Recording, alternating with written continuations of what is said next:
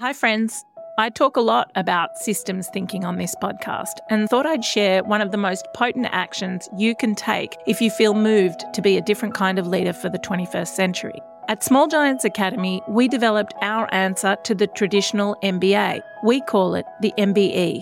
A Mastery of Business and Empathy. The MBE is a truly groundbreaking program which equips leaders with the tools, strategies, networks and philosophies to lead with purpose in these troubled times.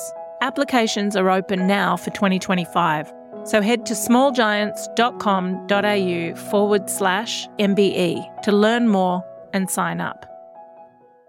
You're looking for an ethical treat in the supermarket, and then you're down the rabbit hole reading the backs of packs. Chocolate makers Loving Earth make it easy. Their gorgeous chocolate satisfies more than the taste buds. The whole DNA of the company centres around regenerating the planet. They source their cacao from the indigenous Camito Ene Cooperative in Peru, who they've been working with for over a decade.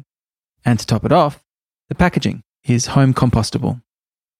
Loving Earth is a company that is big on looking after the planet. They're called Loving Earth for a reason. Check them out at your local grocer or health food store.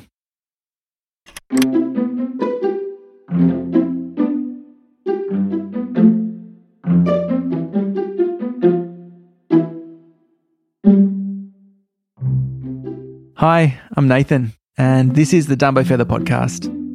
I acknowledge the Woiwurrung people of the Kulin Nations, where I'm talking to you from today. We've got an epic conversation with one of the most sophisticated thinkers on the planet today, the social philosopher Daniel Schmachtenberger. Barry spoke with Daniel for our Systems Change issue of the magazine, a special edition for this crucial moment in history, which comes out March 24.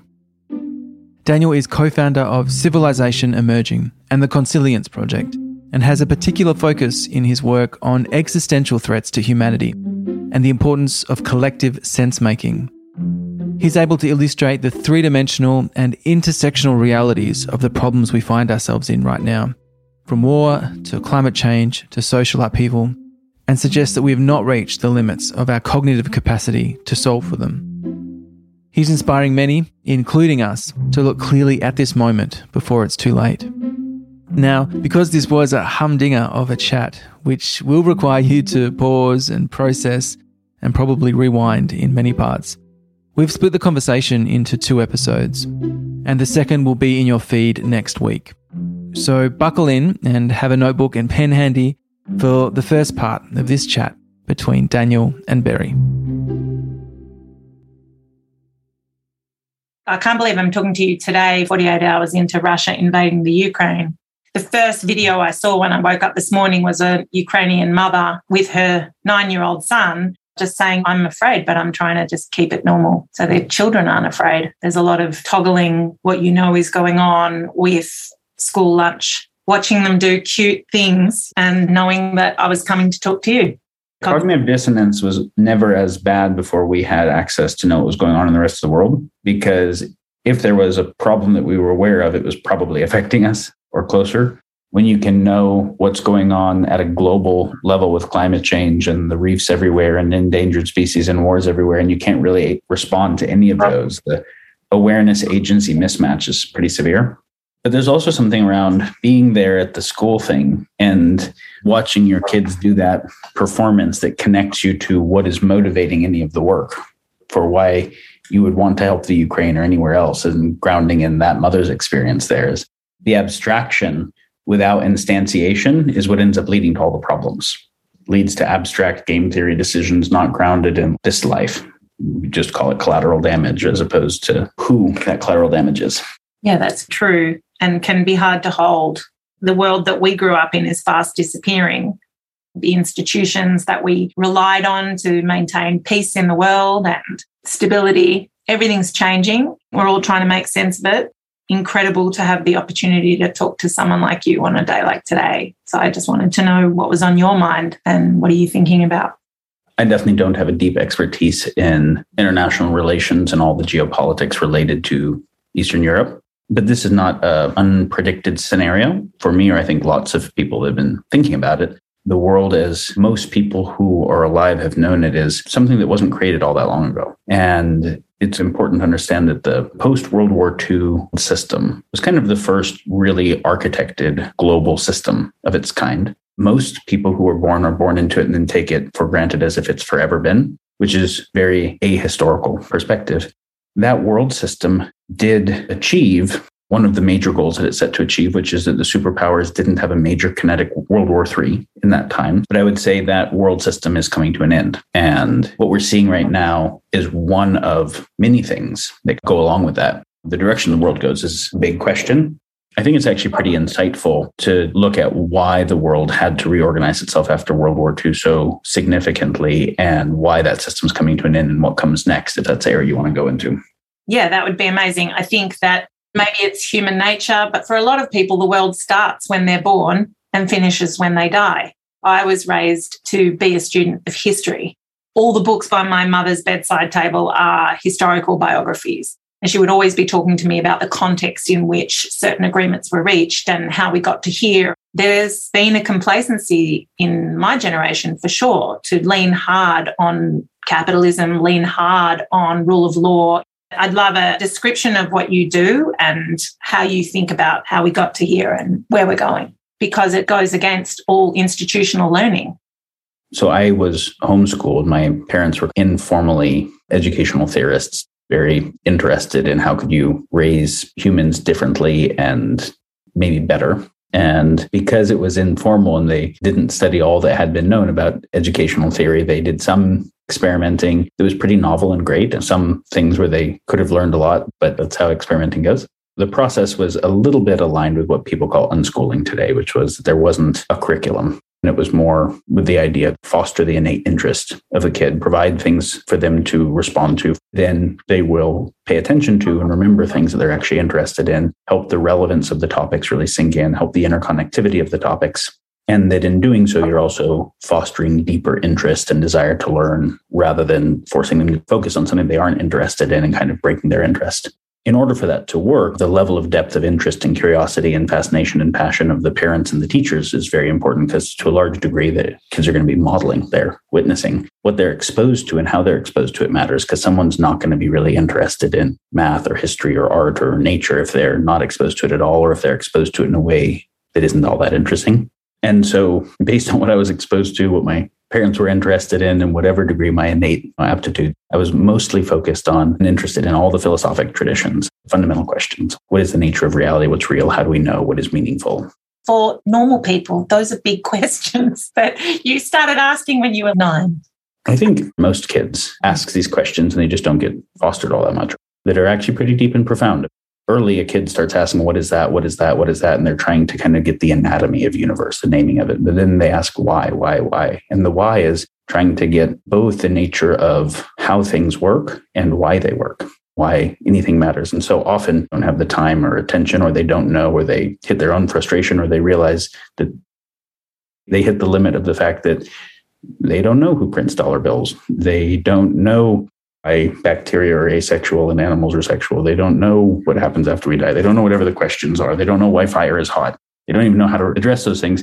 Rather than say, actually, that's really interesting. I'm interested too. Let's go figure it out together. They redirect the kid to something that is more tractable, but the kid's also less interested in and is also less deep. So then the fact that the kid grows up to be interested in less deep things is not just human nature. It's also what was fostered. I think in my experience, getting to spend time with kids, they're mostly interested in deep questions if there's space. So for me, those fundamental questions of what is real, how do we know, what is important, what is meaningful, what is a meaningful human life, to what degree is that the same for everyone, to what degree is it different, and what is the basis of assessing that? Why is civilization the way it is? What would a better civilization be? How did this one come to be the way it is? Like all those types of questions. The philosophies were interesting to me, and it was actually more Eastern than Western at first, and Western came later. And asking basic things like, why is law this way? And why do the police have the right to do that and other people don't? And where does money come from? And why are we interested in it? And is everything that is valuable purchasable with money? And if not, why? Those questions of just interacting with anything. How does a laptop get made? If you keep asking why and you get to it, we'll bring you to those fundamental things. So all the sciences were interesting, and I didn't think of it like there were different sciences. There's just application of process to understand how the universe we find ourselves in works. But then went to do animal rights work with Greenpeace and CalPERG and human rights work with Amnesty International. And similarly, there were like no areas of science that weren't interesting. There were no deep philosophic questions that weren't interesting. There were none of those areas of activism that weren't interesting, like seeing a whale suffer or seeing a forest get cut down or seeing kids starve. I think anyone responds to those things if they're exposed, as this is a meaningful thing that should be different and we should pay attention to. So that kind of braid were the main focuses. And because I was engaged in a lot of areas of activism, I got to see how much some areas were not paying attention to the other areas adjacent to them. And the problems were obviously interconnected. Also fortunate, the thinkers my parents were interested in were Buckminster Fuller, design science, and David Bohm and Krishnamurti. It was a good set of early philosophers to be exposed to. I got to start realizing that the activism wasn't dealing with the fundamental causes of the problems very well, and that the problems in all the areas had similar causes. There was obviously perverse economic incentive underneath factory farms and underneath the forest being cut down and species extinction and for-profit war. The last thing I would have felt I was interested in was economics, until recognizing it was something that was fundamental to human behavior at scale and governance and those types of things. So then I started looking at how are all the issues interconnected? What are the deepest drivers of them? Because I really suffered with the idea that I would focus on animal rights and leave extreme poverty and not pay any attention and not help it, or that I'd focus on that and not work on environmental issues. And it was like, there was an innate intuition that it all mattered. It was all interconnected. And like, how do we pay attention to the whole thing? And it turns out that the focus of it as individual parts is part of the problem. Yes, I love it. And I'm feeling two feelings. The first feeling, I totally wish we were friends when we were kids. And I feel like definitely in Australia, being intense and deep and a weaver in your thinking, it's not actually encouraged culturally here. Everyone tries to channel and steer and get a mono focus. There's a panic if you are a weaver and you see the interconnectedness of it all. I feel kinship with what you're saying. And that if we're not addressing the interconnectedness of all things, we're not going to solve correctly for the problems. Yeah, it's a tricky one. Growing up with folks who are very heterodox in their thinking about education, like Buckminster Fuller, and very, very deep polymathic generalists, I had a pretty negative take on the idea of academic specialization in general that was not paying adequate respect to the evolutionary role specialism played. You and I are communicating on laptops that no human in the world knows how to make.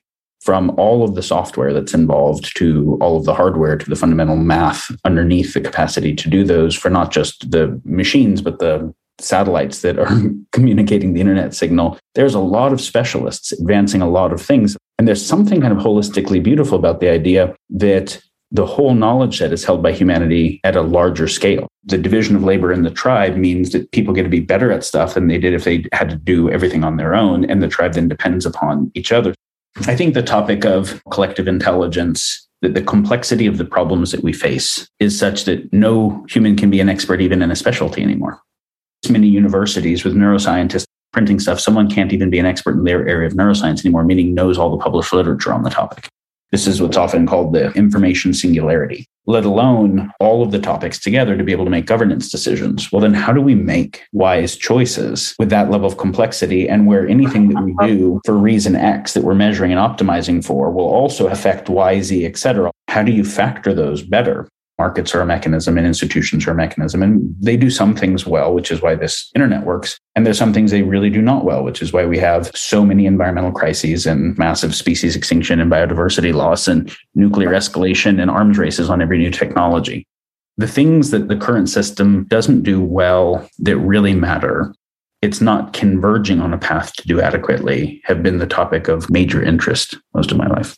So you've been thinking about incredibly complex systems and the interconnectedness of all these things for a very, very long time. I know that you work on existential threats to humanity and you're thinking about these issues in an order of magnitude. So maybe if you could just talk a little bit about what are the things we should be thinking about? What are the top threats as you understand them, and how do we name them correctly and diagnose the problems?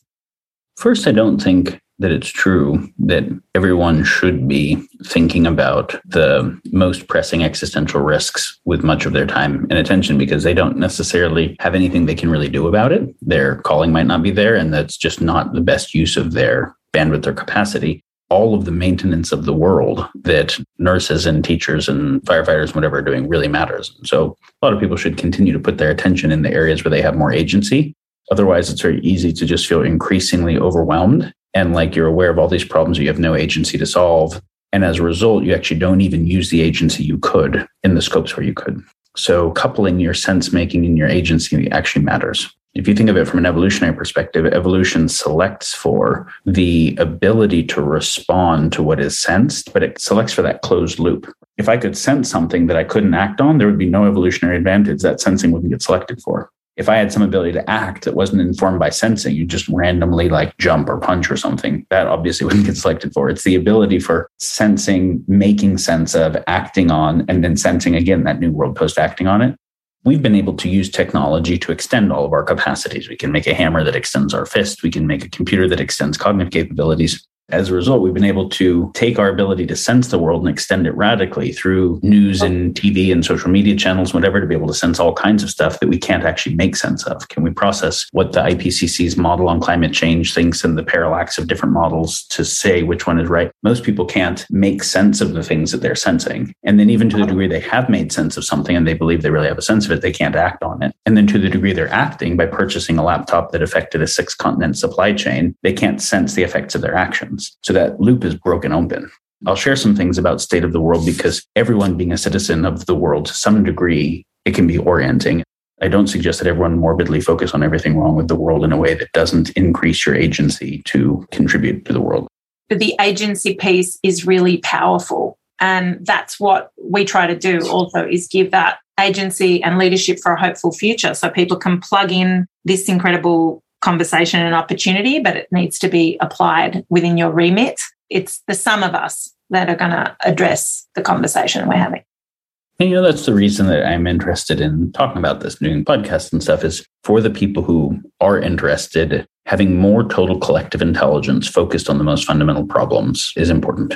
And so for those who feel called to, I'll lay some things out that are areas I would like a lot more people's innovation and problem solving to be working on. So you were mentioning existential risk. Existential risk generally means something that would end human civilization as we know it, either all sapiens or modern civilization or something like that, different definitions. Then we have catastrophic risks that are not full-blown existential, but would really suck, right? Would take life out for a lot of people, leave lasting harm in the biosphere, regress the quality of civilization. How I got interested in that topic was focusing on environmental issues. Seeing all the environmental work that was happening in the NGO sector and in governments and private actors who were trying to do like for-benefit business, that species extinction was still advancing, that damage to coral and ocean environments, the dead zones in oceans, and that new problems like microplastics and whatever were advancing. Very few of the problems were getting better. And so then I wanted to start looking at the forecast of if it continues to advance this way. And obviously, if CO2 continues to advance this way and other greenhouse gases, we get the climate change scenario, but there's lots of those scenarios. So you get things like the limits of growth model, right? And so MIT, Club of Rome did the computer model of looking at, you're running a linear materials economy where you're extracting things from the earth faster than they can be recreated on this side and then turning them into waste and pollution on this side faster than they can be processed, where that's connected to a financial system that has to have year over year exponential growth because of compounding interest and like that, which means you're going to run an exponential extraction and waste system on a finite planet. You can't do that forever, right? So you start to hit limits of growth on both sides. So I came across that work, limits of growth specifically, and other forecasts like that when I was young. And so climate change specifically is looking at the waste side of the energy economy, the CO2, obviously a little bit from agriculture and waste management and other things, but mostly from the energy economy. The other side of the energy economy, the extraction side, obviously our oil spills and our mountaintop removal, mining and whatever, as well as geopolitical destabilization regarding oil and pipelines, of which the current situation, that's one of the factors. But we also have the situation that we have a diminishing return on the quality of hydrocarbons available to us for energy. The reason why we're fracking and tar sands and deep offshore drilling is because we used up most of the easy ones. And so it takes a certain amount of oil to get more oil, right? And that amount is increasing. We're getting decreasing returns. The energy is pegged to dollars. And so the dollars have an exponential need to keep increasing to keep up with interest. We have a diminishing return on hydrocarbons. They're pretty much pegged to each other because dollars represent using energy to move atoms or bits around. So there's a real reckoning problem. And the get renewables up in time isn't even close to on path. The increased energy use is accelerating faster than the renewables are closing the gap. And the renewables take a lot of coal and oil, right? Like there's a lot of energy return on energy investment. So if we just even take climate change and look at the other side of the linear economy on just that thing, just hydrocarbons, we can see there's way more major issues. And then that's true across waste management from mining and agriculture and whatever, all the things. So what I see is that the limits of growth, the planetary boundaries topic, is the result of the cumulative effect of industrial tech and globalization. So all the environmental things you can think of as cumulative industrial tech. Then you get the kind of nuclear tech where no one's trying to kill everything with the industrial tech. It's through externalities, not that you're intending to do one thing and the second order effect is what's causing this problem. When we're talking about warfare, it's a different thing. It's an intentional use of destructive capability. And as you said, being a student of history growing up, a student of warfare are very related, right? Like so much of the history of the world was defined by violent conflict. So World War II was really pretty novel because there was always an arms race of somebody's developing a better fortress, so someone else develops a better cannon, and right, you have an arms race on offense and defense. Once you get up to nuclear, as soon as you would have better military tech, there would be a race of who could deploy it fastest for strategic advantage and the race of who could advance their technology better. As soon as you got to nuclear and you got a war that was unwinnable, and if anyone deployed it, you had mutually assured destruction. For the first time ever, rather than a race to deploy your military tech, we had to ensure that no one ever deployed it. We never saw a situation where the major superpowers didn't war for a long period of time. So post-World War II, with the USSR and the USA, we had this Cold War scenario, you had to ensure that there was no major kinetic war again. And that took a pretty profound situation to engineer how to do that. That's this post-World War II system. That world has kind of broken down now and led to all of the other catastrophes that we'll get to. So we said there's kind of cumulative effects of industrial tech that cause the environmental issues. Then nuclear and digital tech. Nuclear gives us the first ever fully catastrophic capability. The digital tech gives us exponential capabilities. Computers allow you to make better computers, so you get exponential returns. That has affected markets, exponentially larger market caps and total number of users and customers per the number of employees in the company, and reach and speed and scale. Exponential tech speeds up the rate at which very destructive things can happen. Similarly with AI both can accelerate the overall economy, which means accelerate all the environmental harms. And you say, no, it'll create a bunch of efficiencies. Yeah, but whenever you get an increase in efficiency, the market increases because you just lowered the cost of a material input. So a bunch of things that weren't profitable are now profitable. You get an increase in the efficiency and energy and more total energy gets used. But that's true across basically the market in general. What could an everyday example be of that? Very specifically, if energy becomes cheaper, we use more energy, not less. It's not that like now, because we got an efficiency in energy production, we're going to use less energy. It's that now there's a whole bunch of markets that weren't quite profitable when we lowered the cost of energy as one of the industrial inputs. And that basically is the surface area of the profitability of the market that grows faster than the efficiency. There's a book called The Maximum Power Principle that addresses something that they think of as the fourth law of thermodynamics. And it basically says, if there is exploitable energy in an environment with positive return, it takes less energy to exploit it than the energy you get, it will be exploited. Because if you don't, somebody else will. If they do, they win in some rivalrous dynamic. So there is like a game theoretic trap to exploit all the energy. The environment's fucked as long as that's true, which means that we're fucked. So we have to overcome that thing. I can get into why I think market mechanisms alone don't overcome that thing, and it takes something else. But the exponential tech, whether we're talking about the effects that AI has already on breaking democracies through Facebook and the AI personalization of feeding everybody's bias. If people haven't already watched The Social Dilemma, that's a good intro to those topics. Or if we're talking like AI-empowered weapons, that is very relevant in this particular conflict in the world right now. Both population-centric warfare attacks on mindsets of people and being able to radicalize mindsets of people within countries, turn them against each other, that kind of thing, which is radically easy with the internet and social media. I just want to flag my deep immersion in your work and how it's made me think. I haven't been on Instagram for a very long time because of it. The concept that we're being intellectually farmed and we are participating in our own demise by the way we're being farmed down algorithms through hashtags into these funnels of thought and feeling and outrage, how we collectively make sense of things together when we are being radicalized and we don't really understand it because of the overwhelm and the fact that it helps us feel something. When Russia invades the Ukraine, being down a hashtag rabbit hole feels like you're doing something. Well, this is the thing we were saying earlier about agency. When people have a low sense of agency, there's a desire to have some sense of agency, even if it's not real. Also, when people have a low sense of belonging, when people have a lot of uncertainty and overwhelm, fake certainty, fake belonging, fake agency are pretty problematic and ultimately get to be in service of somebody else's agency and strategy that you probably aren't aware of in full. We could just talk about that for like the next 10 hours and you could run a whole workshop.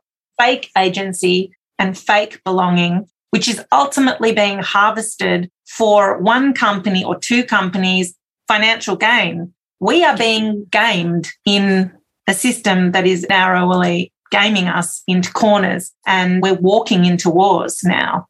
The Social Dilemma does a good job of it. We've addressed this in a bunch of places. You can go to Tristan Harris's podcast, Your Undivided Attention, get a good overview. But to just briefly touch on it, social media's business model involves monetizing attention, and they make money by selling ads. So they need you to spend time on site and to click on stuff. And they have pretty powerful AIs that can monitor what you click on and what you hover on and what you share and what you like, and build psychological behavioral models of you that are quite complex based on that and based on your network and what they do and how networks of psychologies work. And then they have an almost infinity of content that is produced that you're not going to see all of in your newsfeed. So what you see is going to be curated based on what's going to engage you. So some combination of time on site, what will keep you on there most, and meaningful social interaction or engagement. What are you going to like click on, comment on, share, that kind of thing. And that all seems reasonable. If there's way more information than you could possibly look at the stuff that is going to seem relevant to you based on what you interact with and spend time with, and using an advertising model to sell you stuff that you end up wanting and make the product free. Like all of it kind of makes sense in a certain logic. And there's positive things that it's created and everybody knows that. And that's always the argument, that the market will regulate things, that it'll all be okay, look at the positive benefits. What people aren't understanding is the profound destabilization and interconnected in the way that you understand it. There's always a lot of justification for why we're in the corner that we're in. There's a game theoretic advantage to being more focused on the benefits than the downsides if you can socialize or externalize the downsides to the common while privatizing the benefits. And those who focus on the benefits and tell that narrative of the benefits will move quickly to get them. Those who focus on the things that it might harm and say, no, we don't want to do this, will probably just not get much power at all because they're not moving on how to extract and exploit something. So, to some degree, the dominant narrative is usually support for or apologism for whatever the current power structure is. And it almost couldn't be something else.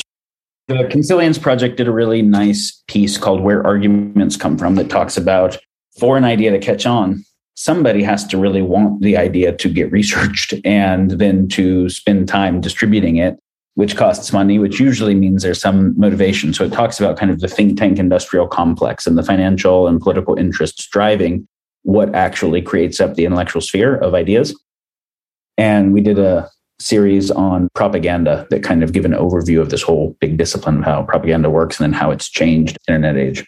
So the Facebook thing isn't intending to radicalize everyone. It's a second order effect in the same way that the oil companies aren't intending to Venusify the planet. They're intending to provide oil so that you and I can talk. So with Facebook, the secondary effect is that when the AI has to curate your newsfeed based on what maximally engages you to keep their fiduciary responsibility to their shareholders to maximize profit, it turns out that the things that could engage your emotional brain, that limbically hijack you, make you spend more time on site and engage more than the things that keep you clear thinking. And so it ends up optimizing for limbic hijacks, which is some combination of social in-group, out-group stuff, and outrage. If you look at the newsfeed of two different people who are on opposite sides of a political divide, they will usually have not a single thing in common, but they feel like their newsfeed is a representation of the world. So obviously, how does anything like a democracy work if you have to have shared choice making, but that shared choice making requires shared sense making of what's happening, what is base reality, and shared meaning making of what matters? It doesn't. So that orients towards the break of democratic systems, and authoritarian systems do better in the presence of it. They can also regulate it better. So we've seen China regulate its internet for these reasons, and it's not dumb to have done that. There's a lot of things that if we really paid attention to all the externalities, we should not do, but there isn't enough incentive to pay attention to that because doing the thing ends up conferring short-term advantage. And this is, I would say, one of the problems in general, is that there's a bunch of game theoretic issues.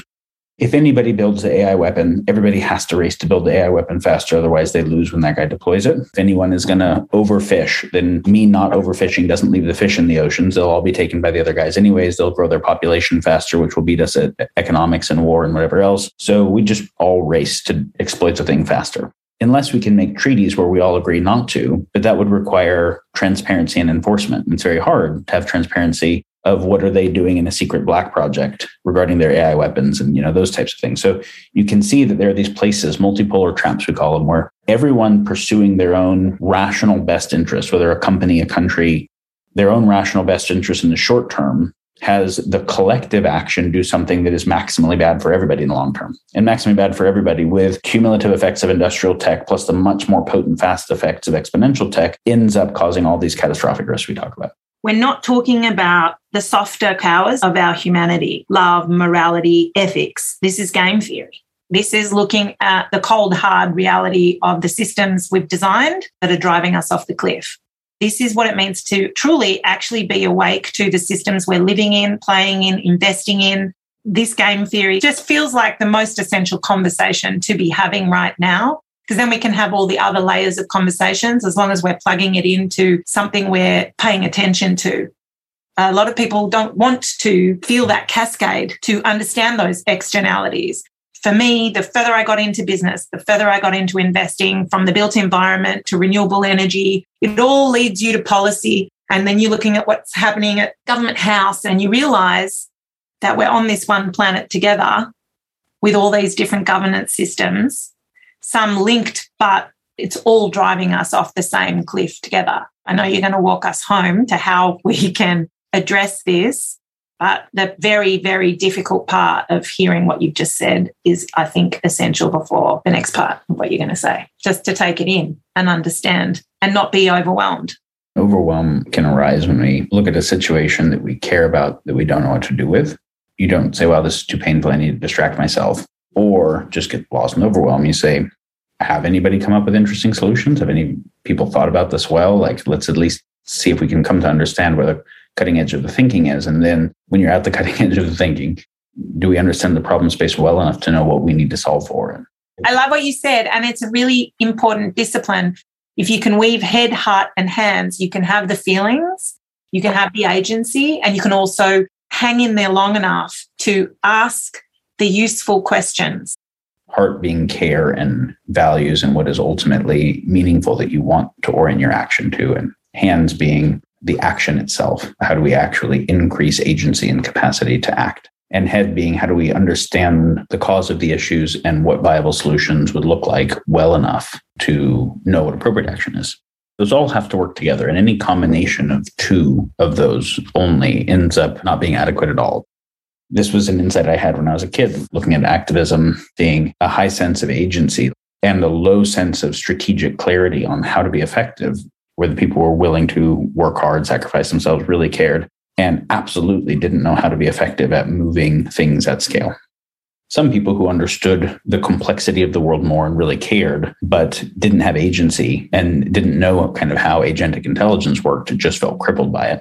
And the people who could shut down, or life had shut down, the wideness of care, and they just really had high agency and high strategic capacity, ended up running the world, but externalizing harm along the process, being in competition with each other and driving all these problems.